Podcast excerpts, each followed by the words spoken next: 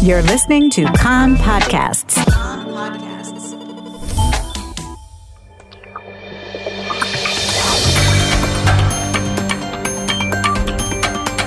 You're listening to the English language news of Khan, the Israeli Public Broadcasting Corporation. Good afternoon. It's 2 p.m. in Israel, Monday, February the 17th, 2020. This is Nomi Segal with the top news at this hour. The coronavirus outbreak. 12 Israeli passengers on the quarantined cruise vessel, the Diamond Princess, docked in Japan, are expected to disembark in 2 days' time and return to Israel, provided tests confirm they are not infected. They will be flown on a direct flight arranged by insurance companies and will be required to remain in isolation for 2 weeks upon their return to Israel. The Deputy Director of the Health Ministry, Professor Itamar Grotto, is in Japan and is coordinating the effort. At Shiba Hospital in Tel Hashomer, preparations are underway to receive the Israeli passengers. Patients in the rehabilitation ward are to be moved to another location in order to ready the facility to receive the Israelis with maximum isolation conditions. The 3 Israeli passengers on the Diamond Princess cruise ship who contracted coronavirus were previously taken off the vessel for treatment. One of the 3 said that her condition is good. She said she is currently with 2 American women who were also diagnosed, that they are undergoing general checks and waiting to see a doctor. Japanese authorities are not releasing for evacuation any passengers diagnosed with the virus.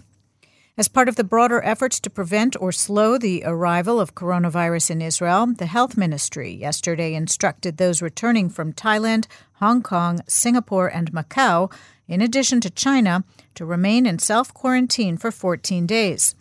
Public Security Minister Gilad Erdan will this week convene representatives from all emergency services to discuss preparations for the possible spread of coronavirus in Israel.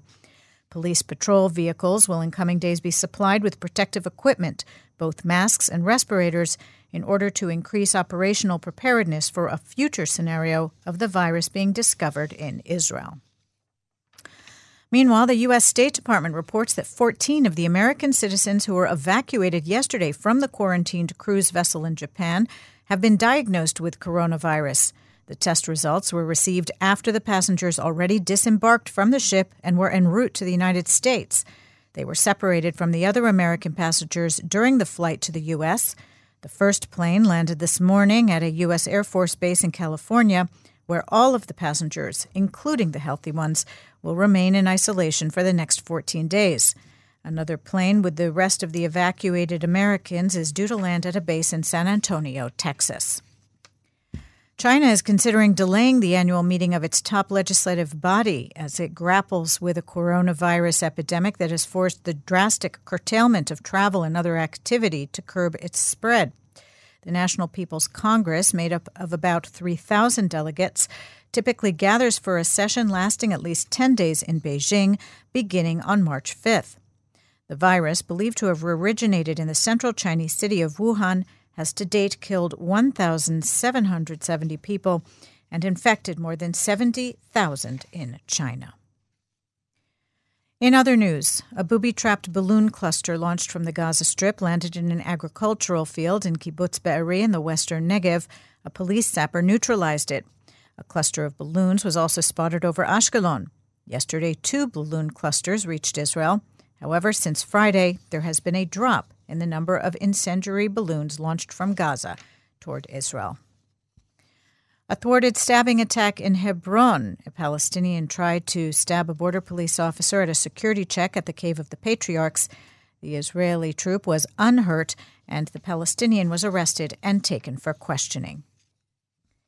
The Knesset plenum has convened for a debate and vote on Likud Knesset member Chaim Katz's request for parliamentary immunity from charges of fraud and breach of trust.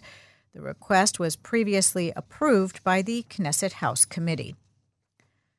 The High Court of Justice has rejected a petition from former Tiberias Mayor Ron Kubi and upheld his ouster. The justices ruled that there is no justification for their intervention in the judgment of the central authorities.